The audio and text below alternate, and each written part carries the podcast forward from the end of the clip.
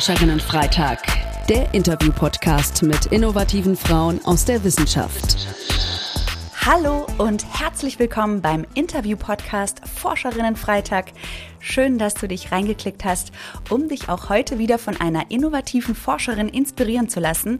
Sie ist Professorin und Institutsdirektorin am Institut für Elektronik und Sensormaterialien an der Fakultät für Werkstoffwissenschaft und Werkstofftechnologie an der Technischen Universität Bergakademie Freiberg.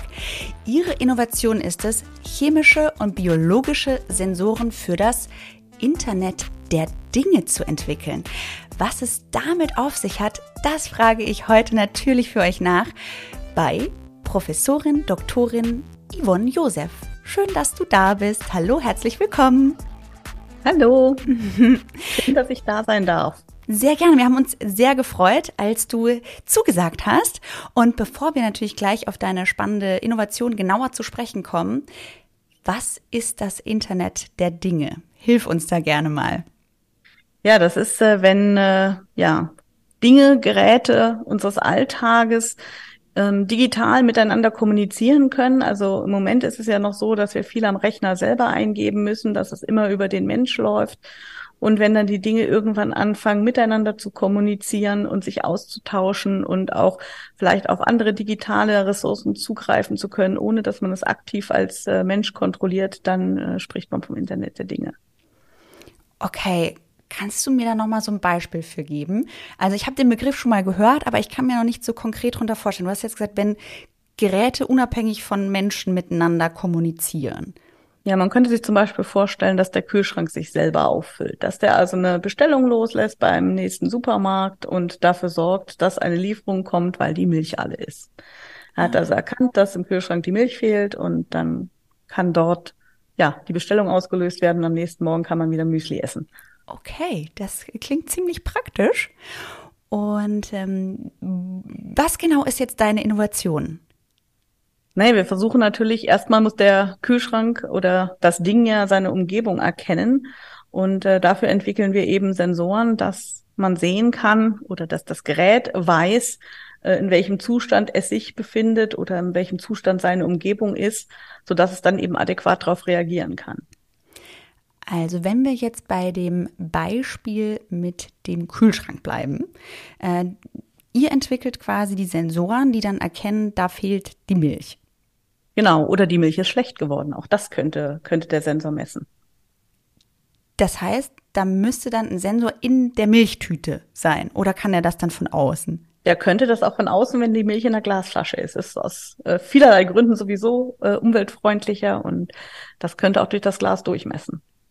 Okay. Wie bist du dazu gekommen?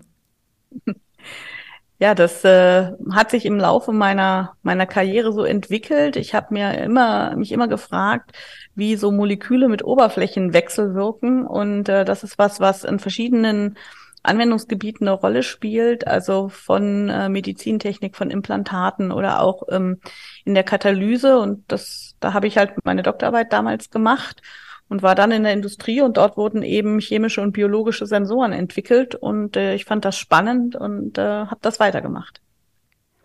Mhm, du hast jetzt schon ähm, ein bisschen was von diesen Sensoren erzählt, die ihr dann entwickelt, ne? auch diese Oberflächensensoren oder so hast du es genannt.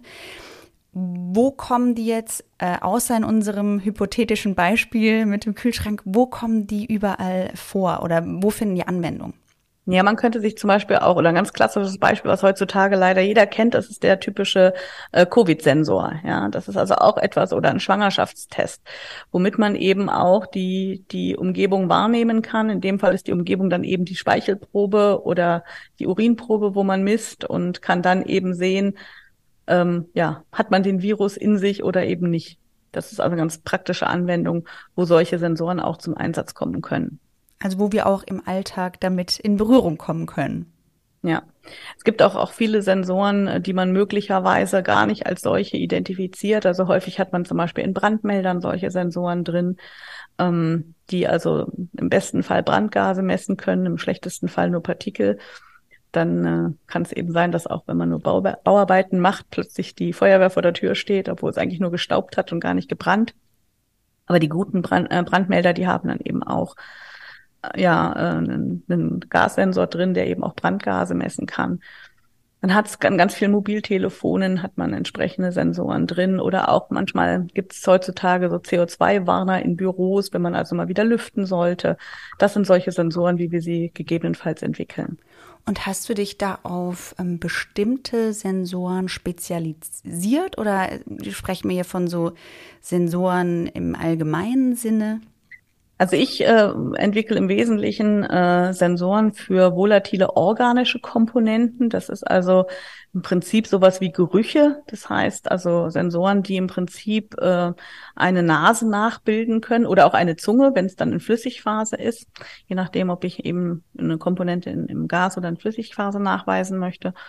Und dort habe ich im, im, Zweifelsfall dann die Möglichkeit, ähm, entsprechend äh, Dinge zu erkennen. Also was wir schon zum Beispiel gemacht haben, war, dass wir ähm, Proben, Atemproben genommen haben von einem Mediziner und haben dann den, den Atem mit unseren Sensoren getestet und konnten dann eben feststellen, ob es sich bei demjenigen, der da reingeatmet hat, ähm, in das Probegefäß um einen Patienten gehandelt hat, der also äh, krank war, der hatte also eine Lungenerkrankung, oder ähm, ob es eben ein gesunder äh, Labormitarbeiter war, der eben keine Probleme hat. Also das ließ sich äh, aus dem Atem mit diesen Sensoren erkennen innerhalb von, von wenigen Minuten konnte man dann also nicht invasiv äh, zum Beispiel eben so eine Lungenkrankheit feststellen.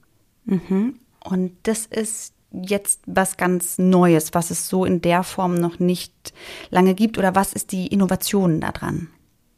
Naja, es ist, ist so, dass ähm, viele, viele von den Sensoren, die messen möglicherweise nur den Gesamtgehalt an Organik und sind gar nicht so spezifisch auf einzelne Komponenten. Und die Materialien, mit denen ich arbeite, die kann man eben entsprechend anpassen, dass sie auf bestimmte Materialklassen besonders empfindlich reagieren. Und dadurch wird eben die Erkennung leichter. Das ist im Prinzip wie, wie in, einem, äh, in einer menschlichen Nase. Dort habe ich ganz viele verschiedene Geruchsrezeptoren drin und das Hirn macht dann aus dem Muster, je nachdem welcher Rezeptor anspricht, ein entsprechendes ähm, Ergebnis. Ähm, also was man da eben gerade riecht, eine Blume oder ein schönes Mittagessen oder vielleicht auch was Unangenehmes. Und ähm, ich habe eben verschiedene anpassbare Materialien, die eben genau so einen Ansatz unterstützen, so dass man dann eben hinterher mit einer Mustererkennung drauf gucken kann und dann eben sehr genau sehen kann, wenn man denn vorher sozusagen sein Muster trainiert hat, was denn das ist. Ja, äh, bei der Atemanerkennung haben wir zum Beispiel auch noch trainiert, ob es ein Raucher oder Nichtraucher ist. Das konnte also der Sensor auch messen. Ähm, genau. Okay, und was sind so eure Ziele, also eure Forschungsziele? Wo wollt ihr hin? Ja, also in dem, gerade in dem medizinischen Bereich geht es darum, dass man ähm, ja nicht invasive Diagnostik machen möchte. Also man möchte nicht immer irgendwie, gerade bei so einer Lungenkrankheit, erstmal aufschnibbeln oder äh, irgendwie auch minimalinvasiv irgendwie erstmal Gewebe entnehmen, um zu schauen, ob man dort eben einen Tumor hat oder man möchte vielleicht auch nicht sofort bestrahlen, sondern wenn man so eine Atemprobe abgeben kann, dann ist das natürlich viel, viel äh, angenehmer für den Patienten ähm, und natürlich auch viel kostengünstiger, als wenn ich ich da gleich mit dem mit der großen OP oder dem großen, keine Ahnung, CT, MRT oder so dran gehe. Mhm, danke dir für deine Erläuterung. Jetzt haben wir schon einiges erfahren über deine Innovation. Jetzt würde ich gerne natürlich noch ein bisschen mehr über dich und deinen Werdegang erfahren. Und äh, bevor wir das machen, mh, mm, beschreib dich doch bitte mal in drei Hashtags. Ähm, Hashtag Powerfrau, Hashtag äh, sozial und ähm, Hashtag kreativ. Das sind sehr spannende Hashtags, äh, die ich sehr sympathisch finde. Mm, magst du uns ein bisschen was über deinen Werdegang erzählen? Was hast du wo studiert? Genau, studiert habe ich in äh, Berlin an der Freien Universität. Ganz klassisches Chemiestudium, das habe ich damals noch mit einem Diplom abgeschlossen und bin dann schon zur Diplomarbeit an ein außeruniversitäres Forschungsinstitut gegangen, an das äh, Fritz-Haber-Institut, das ist also ein Max-Planck-Institut in Berlin und habe dort schon ähm, in der Abteilung anorganische Chemie gearbeitet, auf einem ja, oberflächenchemischen äh, Thema mit ähm, ja, eher akademischem Interesse und äh, dann direkt im Anschluss nach der Promotion bin ich in die Industrie gewechselt, habe dort ähm, ja knapp zehn Jahre bei Sony gearbeitet und dort eben angefangen, chemische und biologische Sensoren zu entwickeln. Ja, und nach den zehn Jahren bin ich dann wieder zurück an die Uni. Das ist ein bisschen ungewöhnlich, aber ich wollte gerne ja lieber meine Forschungsthemen selber bestimmen und äh, ja, bin jetzt seit äh, etwas über elf Jahren Professorin an der TU Berg Akademie Freiberg. Den äh, Satz fand ich eben ganz spannend. Du wolltest eher deine Themen selbst bestimmen. Ähm, ich nehme an, das war jetzt auf die Industrieseite bezogen. Ganz genau. Mhm. Ähm, aus welchen Gründen hast du überhaupt dann den Ausflug auf die Industrieseite gemacht? Ja, ich glaube, das war einfach Fehlinformation. Das ist leider so, dass man ähm, ja in so einem Studium und auch in Promotion in Naturwissenschaften macht man die Promotion ja häufig, äh, weil man das irgendwie dazugehört und man macht sich gar nicht so sehr Gedanken, was will man eigentlich im Leben. Und ich wollte dann nach der Promotion erstmal eine Festanstellung haben und nicht weiter über befristete Verträge angestellt werden an den Hochschulen. Und dann habe ich mich beworben auf fünf verschiedene Stellen und habe dann relativ schnell äh, Einladung zum Bewerbungsgespräch und dann auch die Zusage gekriegt. Also ich habe auch nicht mehr geschrieben als diese fünf Bewerbungen und ähm, war dann erstmal froh, dass ich eine Stelle hatte und habe dann da gearbeitet und die Stelle war auch sehr gut. Es hat mir auch eigentlich sehr gut gefallen. Aber es gab eben so ein paar Sachen, wo ich gedacht habe, hier kann ich mich nicht wirklich äh, selbst verwirklichen. Ähm, ich habe auch immer gerne Lehre gemacht. Das kam in der Industrie auch äh, zu kurz. Ähm, ja, und ich wollte eben ja diese Wissenschaftsfreiheit, die man als Professorin hat, genießen. Und das ging eben auch nur sehr schwer. Dort in der Industrie gab es das Projekt, das Projekt musste bearbeitet werden. Ich hatte da zwar Freiheit, wie ich das bearbeite, ähm, aber letztendlich die Themen konnte ich nicht selber bestimmen und deswegen wollte ich gerne wieder zurück an die Hochschule. Und würdest du äh, dennoch sagen, ähm, die Erfahrung hat sich auf jeden Fall gelohnt, weil du dadurch so einen vielleicht einen Perspektivenwechsel auch nochmal auf dein Gebiet äh, erlangen konntest? Ja, definitiv, weil ich habe also bis zur Promotion eigentlich immer sehr grundlagenwissenschaftlich gearbeitet, ähm, wo es eben eigentlich häufig nur um Verständnis von Dingen ging. Und ich habe natürlich durch diese zehn Jahre Industrieerfahrung auch so eine Industriebrille aufbekommen. Das heißt, ich mache zwar immer noch Grundlagenforschung, aber immer in Bereichen, wo ich sage, das kann hinterher irgendwann mal jemand verwenden. Und das ist auch ganz wichtig für mich, dass man eben nicht nur ähm, ja für die Publikation oder für ja, für die Theorie oder für den Wissensgewinn forscht, sondern dass man vielleicht auch ein bisschen die Welt verbessern kann dadurch. Jetzt bist du Professorin, das wissen wir ja. schon. Äh, nimm uns mal gerne kurz mit in deinen Alltag. Wie sieht so ein, ein Alltag von der Yvonne aus als Professorin?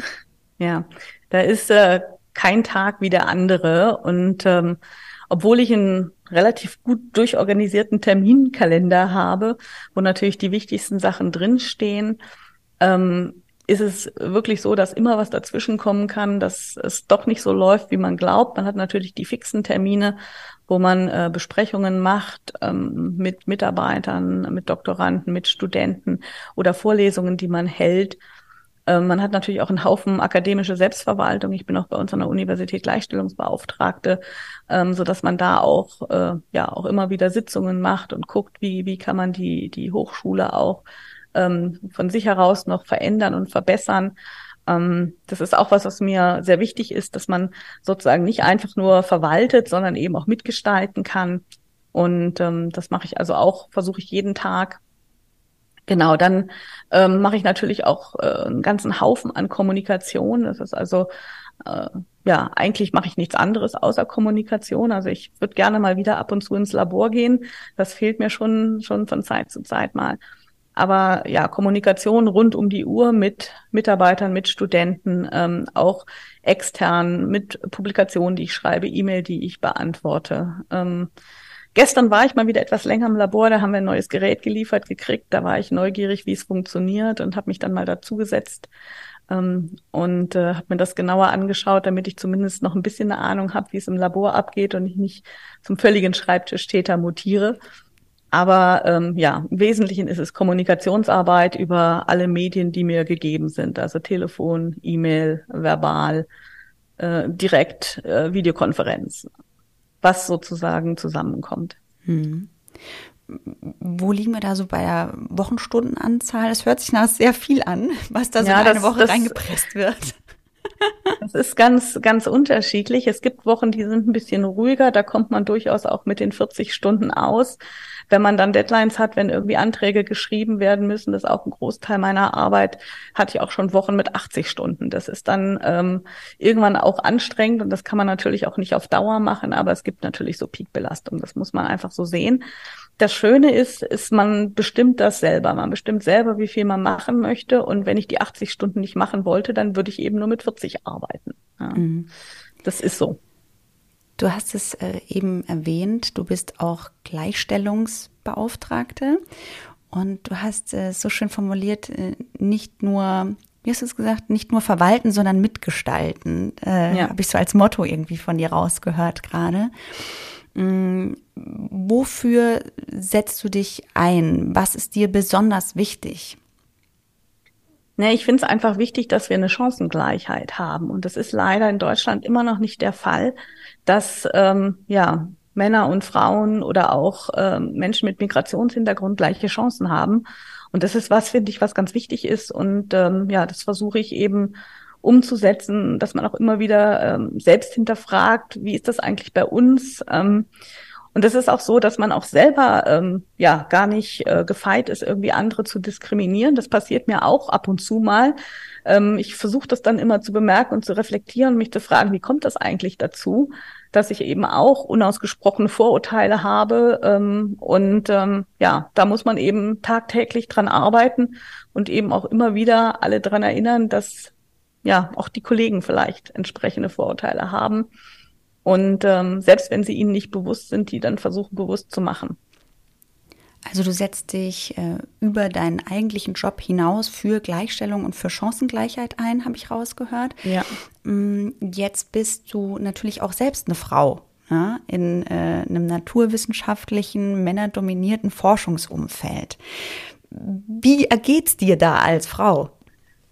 Ja, das ist ganz unterschiedlich. Also in den meisten Fällen lässt mich das ziemlich kalt und äh, auch viele von den Kollegen ähm, machen da auch keinen Unterschied und behandeln mich auch entsprechend. Aber es kann eben auch passieren, dass ich irgendwo auf einem Gala-Diner bin mit meinem Lebenspartner und der dann gefragt wird, was sein Fachgebiet ist, weil sonst nur Professoren da sind. Und der sagt dann, ja, die Professorin ist gerade am Buffet, ich bin nur die Begleitung. Ja? Und das passiert eben auch ab und zu. Ja. Also ist ganz unterschiedlich. Meistens stehe ich drüber, weil ähm, ja, ich bin meinen Weg gegangen und das hat funktioniert für mich und ich bin auch glücklich da, wo ich jetzt bin. Ähm, aber ich kann mir vorstellen, dass äh, ja nicht so hart gesottene junge Frauen das schwieriger nehmen.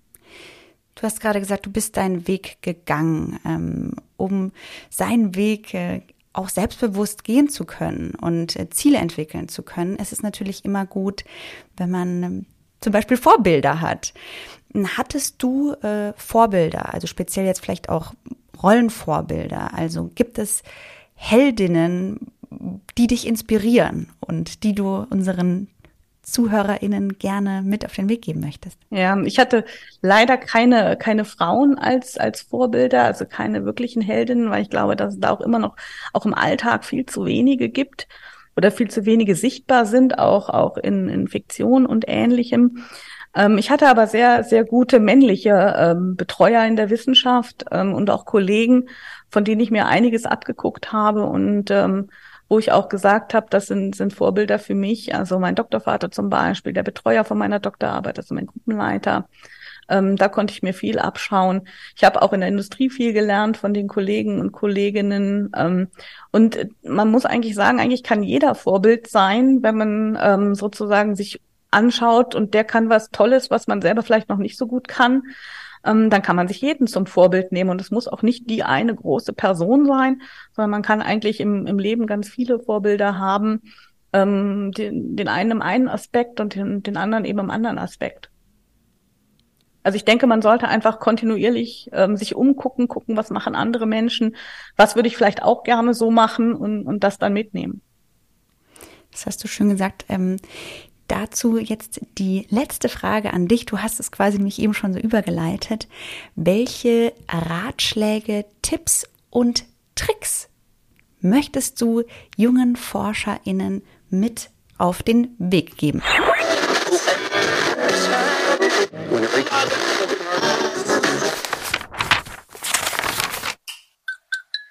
Da geht mir ein Licht auf. Also die wichtigste meines Erachtens ist, dass man sich gleich selber glauben soll, auch wenn es alle anderen nicht mehr tun. Dann denke ich, sollte man sich ähm, ganz, ganz viele Optionen im Leben offen halten, um sich nicht zu verbauen, um nicht in eine Sackgasse zu geraten. Ja, das ist, glaube ich, so, so das Wichtigste. Sich selbst vertrauen und Optionen offen halten. Man hat man mal gesagt, Glück ist, wenn Zufall auf Vorbereitung trifft. Also vorbereitet sein, dann funktioniert das mit dem Glück auch. Der Zufall kommt von allein. Schönere Schlussworte kann ich jetzt nicht mehr finden, liebe Yvonne. Äh, das war unsere heutige Folge Forscherinnen Freitag mit Professorin Doktorin Yvonne Josef. Danke, dass du bei uns warst. Wir würden uns natürlich sehr freuen, wenn ihr, liebe Zuhörerinnen, diesen Podcast weiterempfehlt und uns auf Social Media folgt, Hashtag innovative Frauen und natürlich, wenn ihr euch nächste Woche wieder von einer neuen Folge inspirieren lasst. Bis dahin. Wir hoffen, dass euch die Folge gefallen hat. Auf unserer Plattform innovative-frauen.de findet ihr weitere spannende Inhalte. Schaut doch gerne mal vorbei. Habt ihr Fragen oder Wünsche? Dann schreibt uns an podcast.innovative-frauen.de. Ihr findet uns auch bei Instagram, Twitter, YouTube und LinkedIn. Und eine Info zum Schluss für die Transparenz. Die Plattform Hashtag Innovative Frauen wird aus Mitteln des Bundesministeriums für Bildung und Forschung im Rahmen der Förderrichtlinie Frauen in Wissenschaft, Forschung und Innovation, Leistungen und Potenziale sichtbar machen, Sichtbarkeit strukturell verankern unter dem Förderkennzeichen 01FP21070 gefördert. Die Verantwortung für den Inhalt liegt beim Kompetenzzentrum Technik, Diversity, Chancengleichheit e.V.